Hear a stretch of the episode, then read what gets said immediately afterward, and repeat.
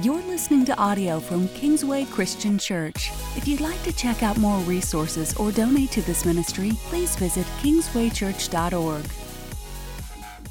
It's so good to be here with you today. Thank you for coming to Kingsway, letting us be part of your day.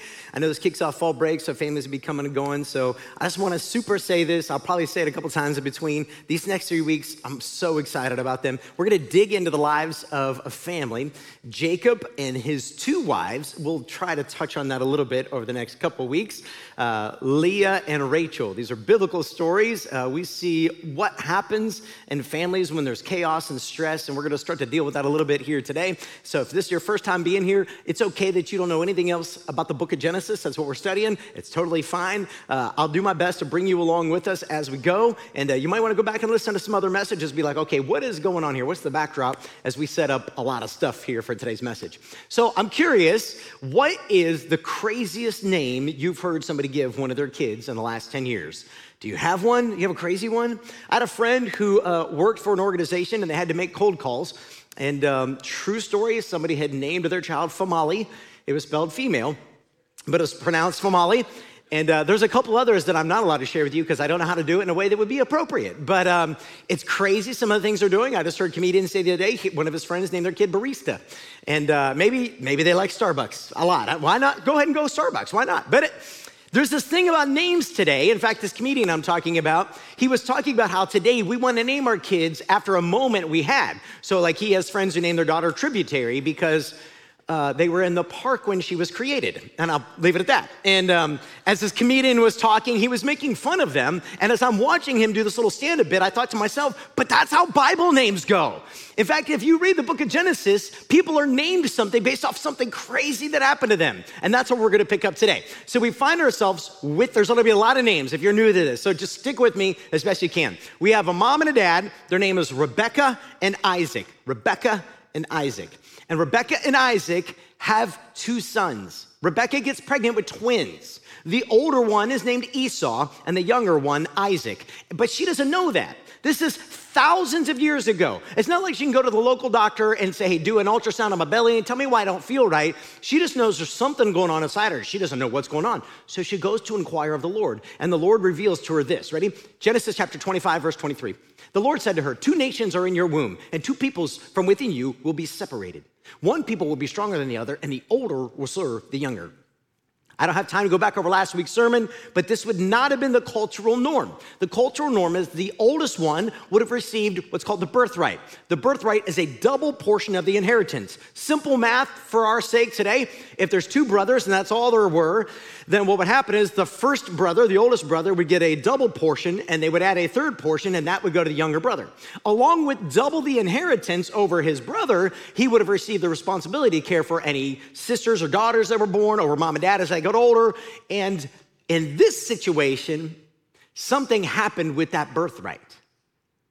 What happened, as we looked at last week, is the younger brother deceives the older brother, actually tricks him, sets up a plot to take the birthright. And so the older brother ended up trading the birthright that was his to the younger brother over a bowl of stew because he was super hungry and famished after hunting all day. Now, this is the rest of what God says to Rebecca about these babies in her womb. He says, When the time came for her to give birth, there were twin boys in her womb. The first to come out was red, and his whole body was like a hairy garment. So they named him Esau.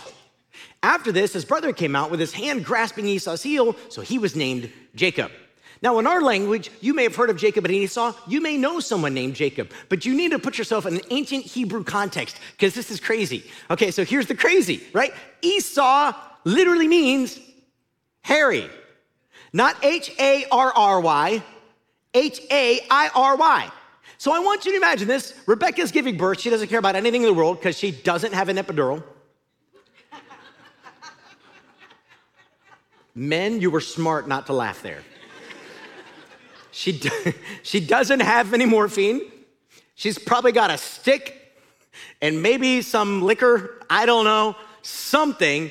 This is ancient times. You got to literally grin and bear it. And Esau comes out and he's covered in hair. And so dad names him Harry. Now I want you to think about that. The way that's going to play out in our life. Now in Hebrew, the word is Esau.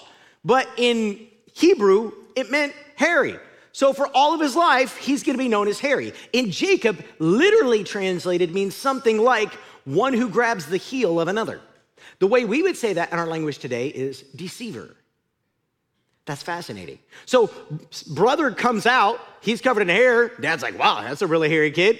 And younger brother's grabbing onto his heel. He's like, no, me first. And he's like trying to pull him back in. Like, it's like, this is like alien, right? This is like your, the worst movie you've ever seen. Nobody? Okay, maybe that's a little old now. All right.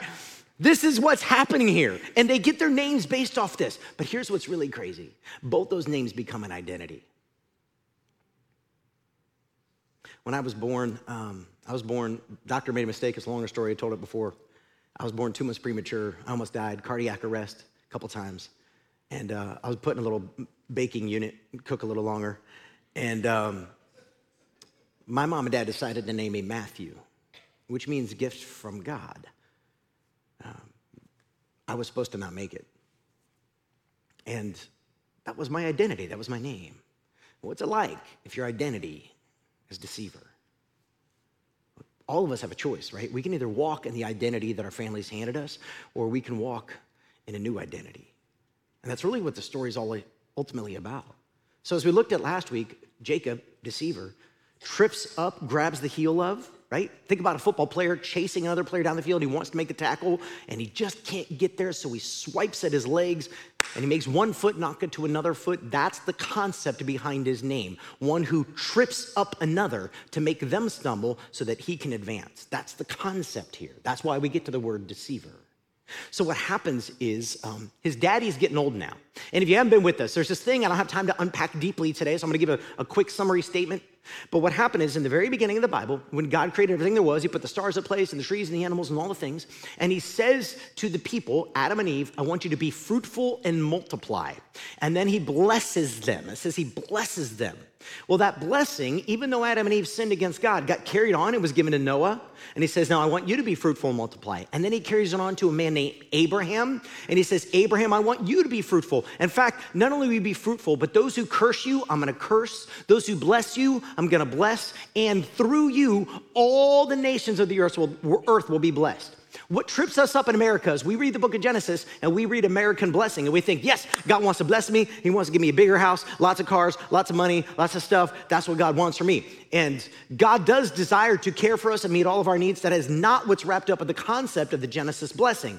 Although God does provide for his people and we see his provision through their prosperity, through their blessing. This blessing is the promise that through you all nations will be blessed. And then what happens is Abraham gives it to Isaac, and now Isaac is about to die, and he has to do something with the blessing. But he can only pass it on to one generation. He can't pass it on to both Jacob and Esau. So not only does Esau get tricked out of the birthright, he's about to lose the blessing. That's the setup. This blessing is so important that when Matthew and Luke come along, thousands of years later, the New Testament gospel books, the Gospel of Matthew, the Gospel of Luke, they're the ones that tell us the Christmas story, right? About there was a census and the baby's born and the whole nine yards. Those books, they go out of their way through what's called a genealogy. This is before genealogy.com came along. Those genealogies go back through and say, now, Mary, Joseph, Joseph was the son of so and so, the son of so and so, the son of so and so, and they track it all the way back to Jacob. Why? Because he gets the blessing that was supposed to go to Esau. So what happens is, look at chapter 27. Isaac said, I am now an old man and don't know the day of my death. Now then, he's saying this to Esau.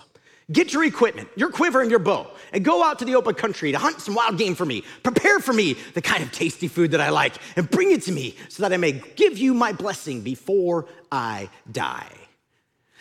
Now, if you weren't here last week, you may have missed this one little verse. And there's this little verse that came in, I think it was right at the end of the birth story. And it says, Rebecca loved Jacob, Isaac loved Esau.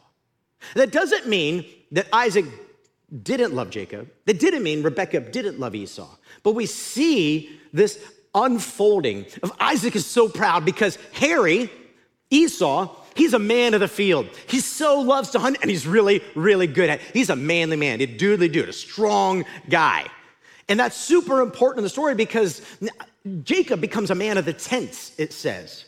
And a man of the tents means he basically becomes a mama's boy. That's the way we would mockingly say it today. But he likes to hang around. Perhaps he likes to cook, or perhaps he likes to uh, clean or sew, do the things that the women like to do. He doesn't like to do the things that the men like to do. That is not a knock. Now, praise God, in our culture, men can do a lot of different things and women can do a lot of different things. It's a little less broken up by, well, men have to do these things and women have to do these things. However, in that culture, it was. And so Isaac identified with Esau, loved Esau, and now he's saying, Esau, I'm about to die. I don't know how close it is. It Could be weeks, could be months, could be years, but I'm getting old, and he's going blind. He can't see anything. Perhaps his fingers are getting numb. Lots of years of hard work. He's lost some sensitivity. That's part of the story. He says, Esau, go out, catch me my favorite wild game, come back in here, cook me a meal, and I'm gonna give you this blessing that's been passed down for thousands of years now, through generations to me. I'm gonna give it to you. It's gonna be great. You don't want to miss this. And what's happening is Rebecca's listening. She overhears everything. So she concocts a plan. And she says, she goes to Jacob because she loves Jacob. She says, Jacob, here's what we're gonna do. You're gonna go get me two young goats. You're gonna, you're gonna kill them. You're gonna bring them in here. And this is what's gonna happen. She says, Now, my son, listen carefully. Do what I tell you.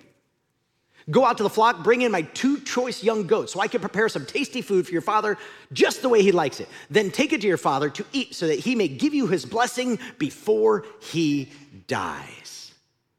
But Jacob's got a problem. He's like, I don't know. Like, if it's gonna trick dad. Like, Harry is Harry, and I'm not.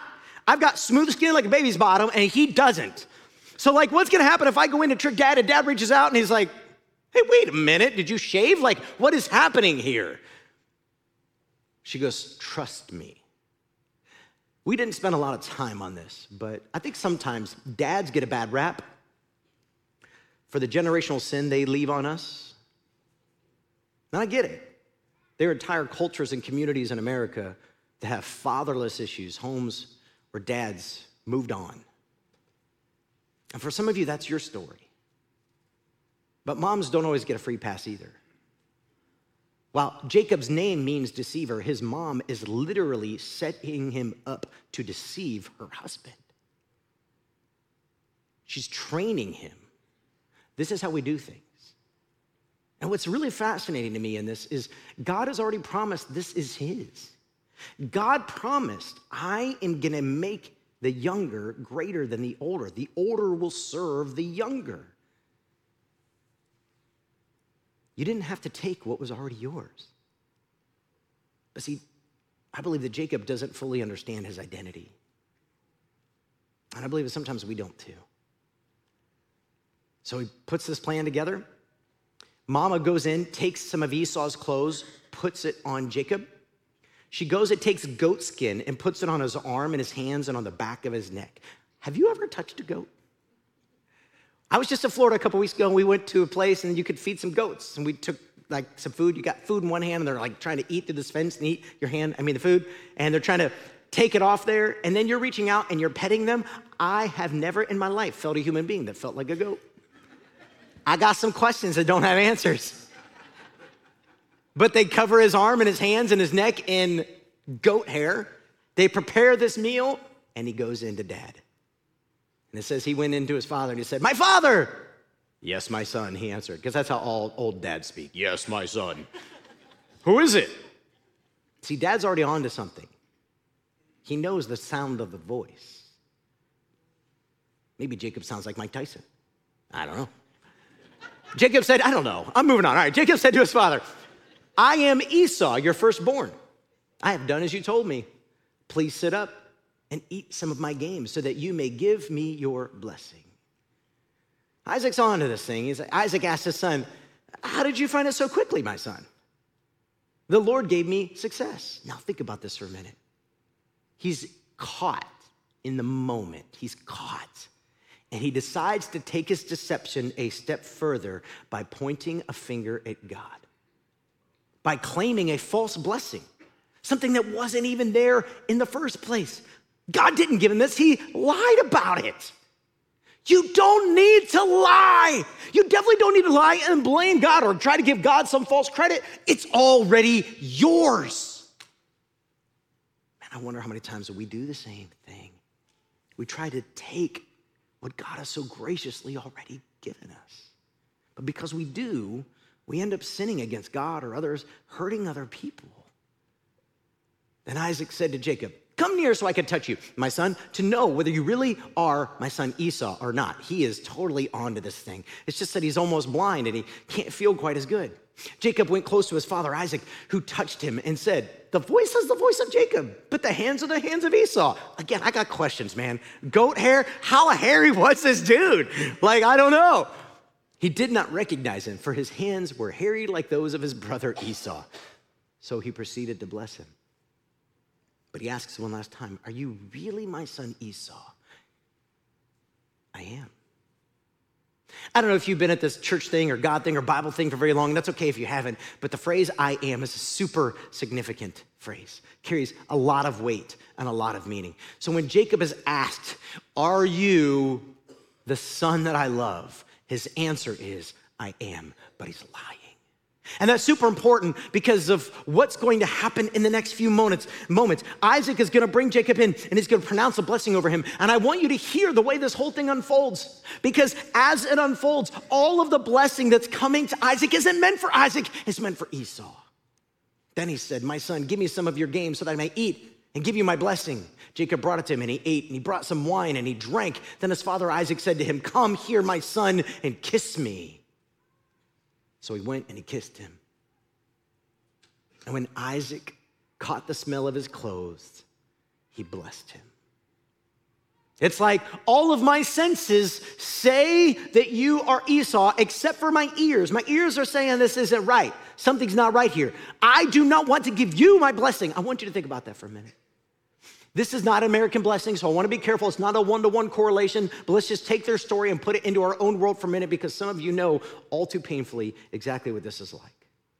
When your whole life you just desperately wanted someone to look at you and say, You are enough. You are my cherished son or daughter. I love you. I care about you. You're important to me. You're valued not because you can perform and go out and hunt, not because you lived up to all of my expectations, but because simply because you are you. How painful these next few words must have been.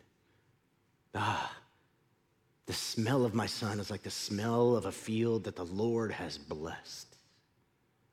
But it's not his smell. What is it like for Jacob in this moment to sit there longing to hear his daddy say something about him like this? The rest of this stuff is the blessing he had to say to pass along that promise from Abraham now to Isaac, and it's gonna go to Jacob. All of this stuff had to be said. This is just a celebration of his son. Where's the celebration for Isaac? For Jacob. Now, some of you know exactly what that feels like especially some of you men, and I'm not saying the women don't. But the more I sit with men in my office, especially at retreats, the more men share with me that they just would love for, long for dad to have looked at them just once and said, I'm so proud of you. Well done. I'm so glad you're my son. Some of you You've had that, you've had those words, but the actions never backed it up. So they were just empty words because their hobby or their sport or their job or their friends or perhaps their girlfriend was too important. And so you've carried this baggage, this weight your whole life. A who am I? So he gives the blessing. May God give you heaven's dew and earth's richness, and abundance of grain and new wine. May nations serve you and people bow down to you. Be Lord over your brothers, and may the sons of your mother bow down to you. May those who curse you, there it is, be cursed, and those who bless you be blessed. And that's the key phrase that we saw handed from God to Abraham, Abraham to Isaac, and now Isaac to Jacob. We're going to close out this series with a whole message on blessing and curses. So I don't want to go any deeper into that today. I only want to encourage you to keep coming back. You don't want to miss it. But today, let's pick up the importance of the story. Because what happens next is basically Esau comes back from his hunt, he's got his game, and he knows something's up. And he takes his game in to his daddy, He's like, Dad, I'm here. I've got it. I'm ready for you to bless me. And, and, and Isaac goes, Wait, what? He's like, Harry, come over here. And Esau comes near and he's like, I gave it, I gave it away. Who did I give it to? And then Esau knows, my brother! And he lets out this terrible groaning yell and he's enraged. And he finally, his brother tells somebody, I'm gonna kill Jacob. When dad has finally died and the time of grieving is over, I will kill my brother. And everybody knows he's capable because he's the man of the field. And so mama comes to Jacob and says, You gotta get out of here. You gotta run to my brother, go back to my family, go to Laban, my brother, and you gotta live with him. Just gotta get out of here. Let your brother cool off. Cool off. How's he gonna cool off? Now you took his birthright and his blessing. You have stolen everything from him. You have tricked him and deceived him and lied to him. So Jacob goes and he goes alone with nothing but a staff. And I don't have time to tell all the stories today, but he meets God out there in the wilderness all alone, isolated. God meets him. You ever heard of Jacob's ladder? That happens in that moment.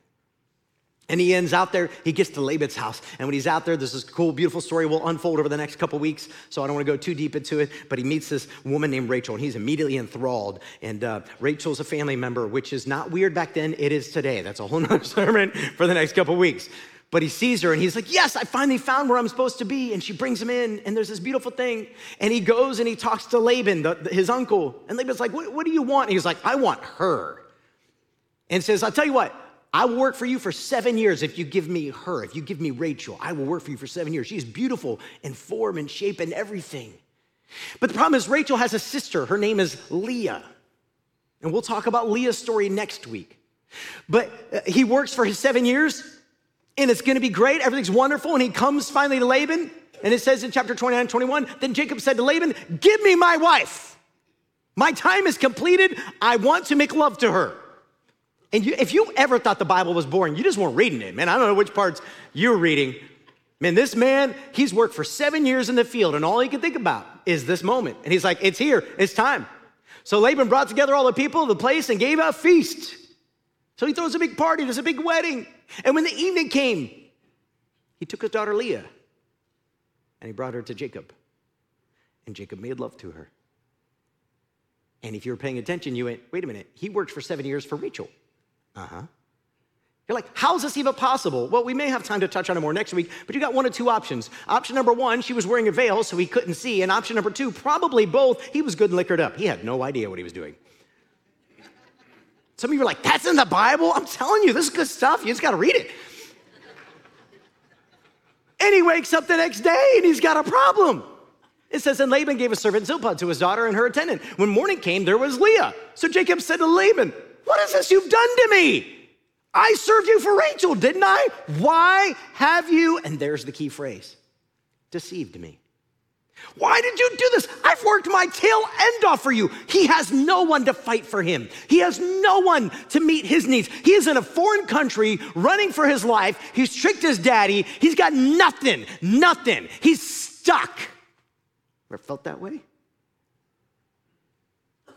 And Laban concocts this great plan. Now, I tell you what, I'll give you Rachel. You just work another seven years for me. But I can't marry off my younger daughter before I marry off my older daughter. Again, we're gonna pack all that over the next two weeks. You're not gonna wanna miss this, especially the ladies. Make sure you bring your kids and your husband. Say, you gotta come. You go watch all the football you want on Sunday and Saturday. If you come to church with me for two weeks, you're not gonna wanna miss it. Get them here, all right? It's important for husbands and wives to get here. It's super important, all right? But in this context now, what we see is Jacob has just been out deceived by a deceiver. And that's important because sometimes, sometimes God may allow you to be wounded according to your own temptations to get your attention. Now, some of you know exactly what that feels like right now.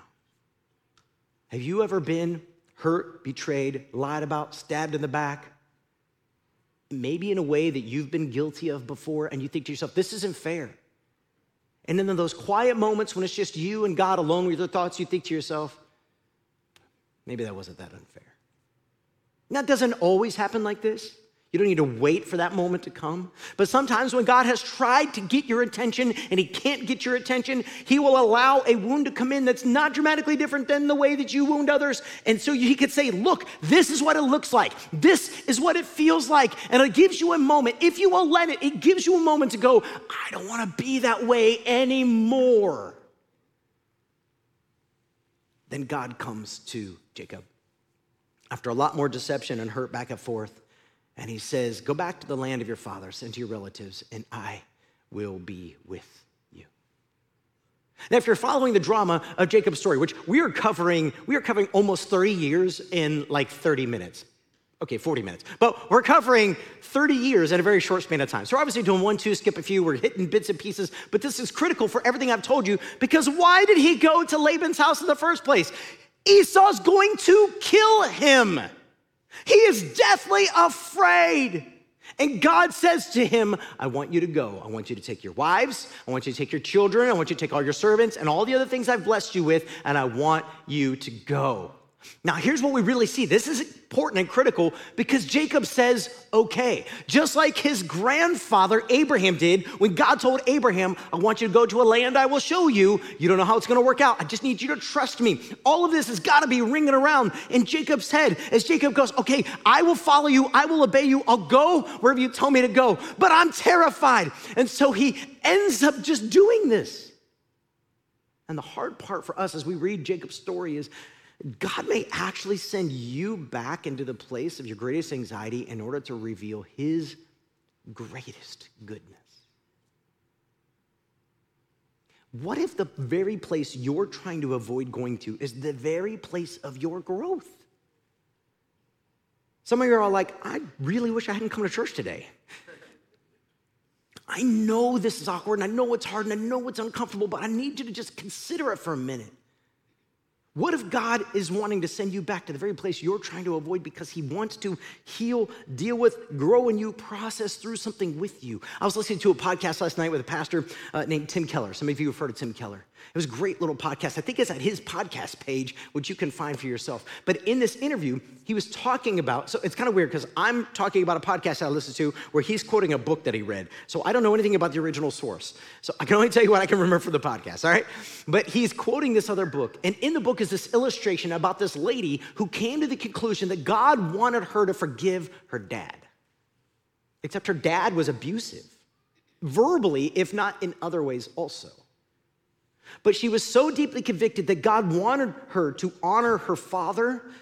She called her dad on the phone. She said, Dad, I love you. I miss you. And I know that you're not going to live forever and we only have limited time left to develop a relationship. So I want a relationship with you. But if I could be honest, Dad, you use words that are mean and hurtful and cutting to me, and that's not okay. And of course, he didn't accept that, he wasn't open to that. She said, But here's what I'm gonna do I'm gonna call you every day at this time, every week. Sorry, not every day, every week at this time. I'm gonna call you. And if you're verbally abusive to me in any way, I'm just gonna say goodbye, but I will call you again the next week. So, sure enough, some of the phone calls, he started going that direction. He was verbally abusive. And sure enough, she'd say, Okay, Dad, we're done today. I love you. Talk to you next week. And she would call back. And it was her way of creating a boundary that he couldn't cross on a regular basis. She was protecting herself, keeping some safety and some distance, but she was convicted that God wanted her to go back and deal with and process the very thing that she just wanted to run away from and avoid. And over time, it changed his heart as he learned to control his words and use his words in a way that were helpful to build up and not tear down. But can you imagine every time she had to hang up that call? She had to come right back to cross, right back to Jesus Christ and say, I need you because I want to quit. And that's exactly what Jacob does. Jacob starts to pray. I don't have the whole prayer, I only put part of it in here, but the first part basically is, Oh God, help me. You've blessed me in every way. You, have given me wife, you've given me children, you've given me, you've given me uh, animals, you, have taken care of me, you've blessed me, but now you've asked me to go back home and I'm scared. So he says, Save me. I pray from the hand of my brother Esau, for I am afraid he will come and attack me, and also the mothers with their children. But you have said, I will surely make you prosper and will make your descendants like the sand of the sea, which cannot be counted. That's exactly what God said to Abraham. So he's drawing on all this history. He's like, I know who you are. I now believe who you are, but I'm terrified. Why you're asking me to do this, I don't know. But my daddy, my daddy told me about a time you asked his dad to offer him as a sacrifice. So all I know, God, is there's this history in my family of you showing up and you working out your faithfulness, and I'm calling on you to be faithful to me yet again. But he's scared. Because Esau has heard that Jacob is coming, and Esau has gathered 400 men, and he's coming towards him. Why would you send 400 men ahead of you unless you had evil intentions? And Jacob is terrified, rightfully so. So when he's getting close, it says that night, Jacob got up, took his two wives, his two female servants, and his 11 sons across the ford of Jabbok. After he had sent them across the stream, he sent over all his possessions. So Jacob was left alone. Now, get it. What he's doing here, what you will see unfold, we'll actually cover this in three weeks. What he's doing is he's both trying to pay off his brother and soften him up. This is a good dude. So I'm gonna send my least favorite wife and her kids, then I'm gonna send my favorite wife and her son, then I'm gonna send like my servants and stuff as a payment, then I'll show up. Aren't, isn't this the guy you all wanna be married to, right? He's, he's like you walk into a restaurant, somebody shows up with a gun and he grabs you to be the human shield right? Like, you know, baby, if they get through you, they can have me. Nobody else thinks that's ironic. All right. But he's trying to soften Esau because even though he's saying, God, I trust you and I know you're with me, he doesn't fully trust God. And then it says, and a man wrestled with him till daybreak. A what? So the Bible loves to do this. The Bible loves to make these statements and throw these things out there. And if you aren't careful, you'll just read on and be like, okay, that's weird. And you'll keep moving. But see, there's something happening here, something profound. And I need to share this with you because by the time Jesus shows up on the scene, this is, this is us today. 2,000 years ago, Jesus showed up on the scene. And the Bible tells us he was God in the flesh. And we go, well, that's weird. That can't happen.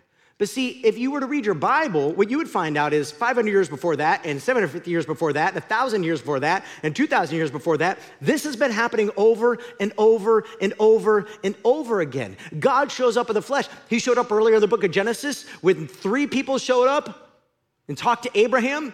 He shows up with Daniel, Shadrach, Meshach, and Abednego. Remember Shadrach, Meshach, and Abednego? They're in the fire, and there's somebody in the fire with them so they didn't burn up. He shows up uh, to Joshua when Joshua is about to go to battle, and Joshua says, Well, who are you for? You for me or my enemies? And he says, Neither. I'm for the Lord your God. See, we have these moments throughout the Bible where God shows up, and it's this moment where I am convinced this is Jesus himself. Now, you don't have to believe me, but I'll show it to you in the text, and then you can do what you want with that. But it's because Jesus is the answer to all of our problems. Thank you. I pay that session up there to start it, and they get, get started. All right. So he wrestles with this man till daybreak. When the man saw that he could not overpower Jacob, that's the him there, so the man could not overpower Jacob, he touched the socket of Jacob's hip so that his hip was wrenched as he wrestled with the man. Okay, so first of all, if someone and you are going MMA style fight, and that dude can literally just take his finger and go, and your whole hip pops out of socket, who's stronger? There was never an issue as to which one of these two was more powerful. That's why when you read this stuff, you go, okay, this is literally happening. It is literal, but there's a meaning that is far deeper and bigger than the literal. And if you don't search for the meaning, you will miss the point altogether.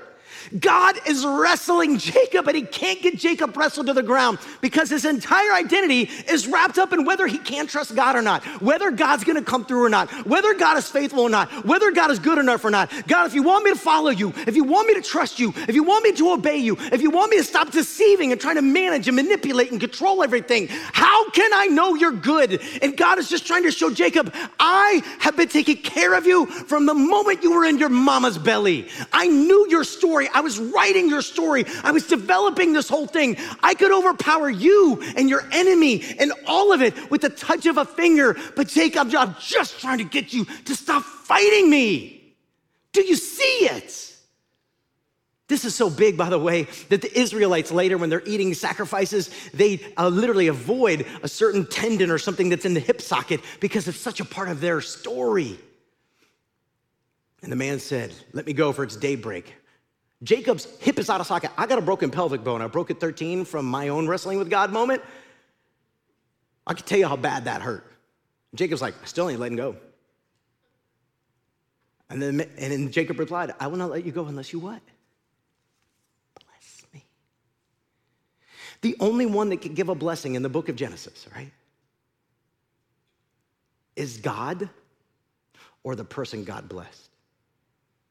It's as if Jacob is literally saying, I need you to bless me. He knows something. He knows this person is something. He's an angel. He's God himself. He doesn't know what it is. He doesn't know what it is, but he knows he's somebody. I need you to bless me. But God's already promised to bless him. You don't need to take what is already yours. Why are you trying to steal this still? And the man asked him, What is your name? Jacob, he answered. Do you remember the last time? The last time Jacob gave an account for his name, he deceived his daddy. Remember? Who is this? It's Esau. Are you really Esau? Uh huh. Are you sure you're not Jacob? Uh uh-uh, uh, that's not me. The last time he was asked for an account of his name, he deceived his dad. This time, he tells the truth to his heavenly father I am Jacob. But remember what Jacob means? I am deceiver. And his name is his identity. You've been doing this thing for so long. You've been tricking and lying, deceiving people for so long. This is who you think you are now. And then the man said, Your name will no longer be Jacob, but Israel because you've struggled with God and with humans and you have overcome. Israel, the name for Israel, literally means one who struggled with God and man and overcame. And that's our story. See, God wants to bless you the way he blessed Jacob, but we've got to overcome. We've got to surrender and stop fighting God. We've got to let God unfold his good purposes in our lives. We've got to follow after him and obey him and trust him with everything. And watch what, just watch what he can do. Just watch how he blesses and provides in the actual real stuff of life. You've got to let him take care of us. That's so hard. But if you know where your name came from, you could do it. That's why Jacob said, Please tell me your name. And he replied, Why do you ask my name? And then he blessed him there. Nobody can bless but God. But he blessed him. So Jacob called the place Peniel, saying, It is because I saw God face to face, and yet my life was spared. He knows who he's wrestling with now. You can't see God face to face. You know why? You'll die. You'll die.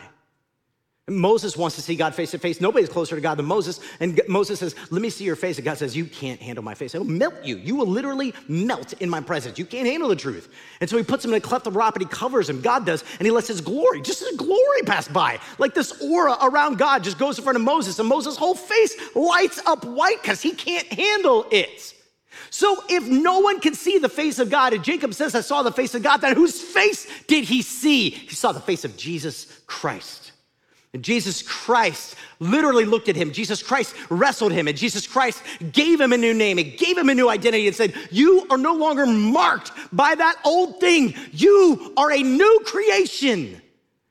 That's so powerful because in the book of Revelation, the last book in the Bible that talks about the times when Jesus will return, when Jesus will come back, there's this one phrase repeated over and over and over again. And you may go read your NIVs and your ESVs, they may use a different English word to translate it. That's fine. Some use the word victorious, but it's the word overcome. And it's used repeatedly. Those who overcome will get a new name. Those who overcome will be given white to wear. Those who overcome will be with God and reign with Him forever in eternity. Overcome, overcome. And there's a reason why. It's the exact word in the Greek translation of the Old Testament, taking us back to this very passage to say, You have wrestled with God and man and overcome. And God wants all of us to overcome. That's why in Revelation chapter 2, 17, it says, He who has an ear, let him hear. Now listen, Everybody in here has ears. You got two of them. But the point is, anybody can have two ears, but are you listening? Are you tuning into the voice of God? Are you paying attention to what He's trying to do in your life? Are you willing to receive whatever He's saying to you? He says, Listen what the Spirit is saying to the churches. To him who overcomes, to him I will give some of the hidden manna, and I will give him a white stone and a new name written on the stone, which no one knows but he who receives it. You clap for Jesus. Some of you are like, yeah, that's cool. What do I do with that? Yeah, I've read lots of commentaries. I've listened to pastors or preachers, and here's the thing nobody knows exactly what this means, but here's what we think. When we get to heaven, for those of us who have received Jesus Christ as Lord and Savior, He has a name picked out just for us, a new name, an identity that is just ours. It communicates the intimacy with which Jesus knows your story Literally, Jesus says, I know the hairs on your head. And I know for some of you that's super easy, right? But he literally knows how many hairs are on your head. He's watching every moment of your life. You've never once been alone. You've never once been abandoned. You've never once, oh, I get it, it felt like that. But that doesn't mean he wasn't watching. He loves you. You're here because he was watching, because he cares. And if you overcome this world through faith, one day you'll stand before Him and He's gonna say, Here's your new identity. And it's all gonna be from Him. Because nobody else in this world can give you a name that means anything. Nobody else can call you anything. They can call you whatever they want. They can call you cheater, liar, deceiver, drunk. They can call you anything they want. Lazy. Oh, sure, they can call you whatever they want, but they don't know you, and He does.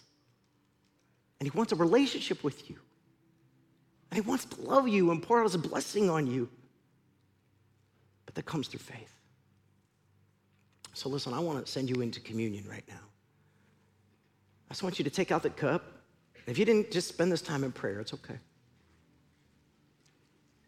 But I want to be very, very clear. While you're taking this communion today, I want you to be thinking about one of two things. Ready? Perhaps you are a believer, but you've taken on a different identity. You've let something or someone else re identify you. I want you to come and re anchor your identity in Jesus Christ. So at the end of communion, we're going to sing, and I just want you to, we're going, on my left, your right, there's going to be some people standing under there. If you're up top, there'll be some people gathered right around our sound booth there in the middle. You can go to them if you don't want to come all the way down the stairs. And I just want you to go to them and say, Look, I have been running away from God. I've been sinning against God. I've been breaking the heart of God. And He's wrestling me to the ground right here, right now. And I don't know what to do next, but I know I need prayer. Just go to them and say, I need prayer. I need prayer. You don't have to tell them any details of the story. You're not here to shame anybody. We just love you and we want to bless you. But maybe you've never accepted Jesus Christ as your Lord and Savior. Maybe you've never gone into the waters of baptism. You know, when you go into the waters of baptism, you come up, you're leaving the old you behind, the old identity behind, and you're coming up to a new life. You're gonna have a chance to respond today and say, you know what? Today's my day. Why not? And just like Kennedy earlier, maybe today is your day. Let me pray for you. Father, meet us in this place right now, God. Speak your loving words over us, encourage us, challenge us. God, if there's something that is just owning us, maybe it's a lie someone spoke over us years ago. Maybe it's an identity that we think, uh, maybe this, this struggle, this temptation, this desire, this failure, this something in our life or past, God. We think it's who we are. Right now, Jesus is speaking and saying, It's not who you are. I am who you are.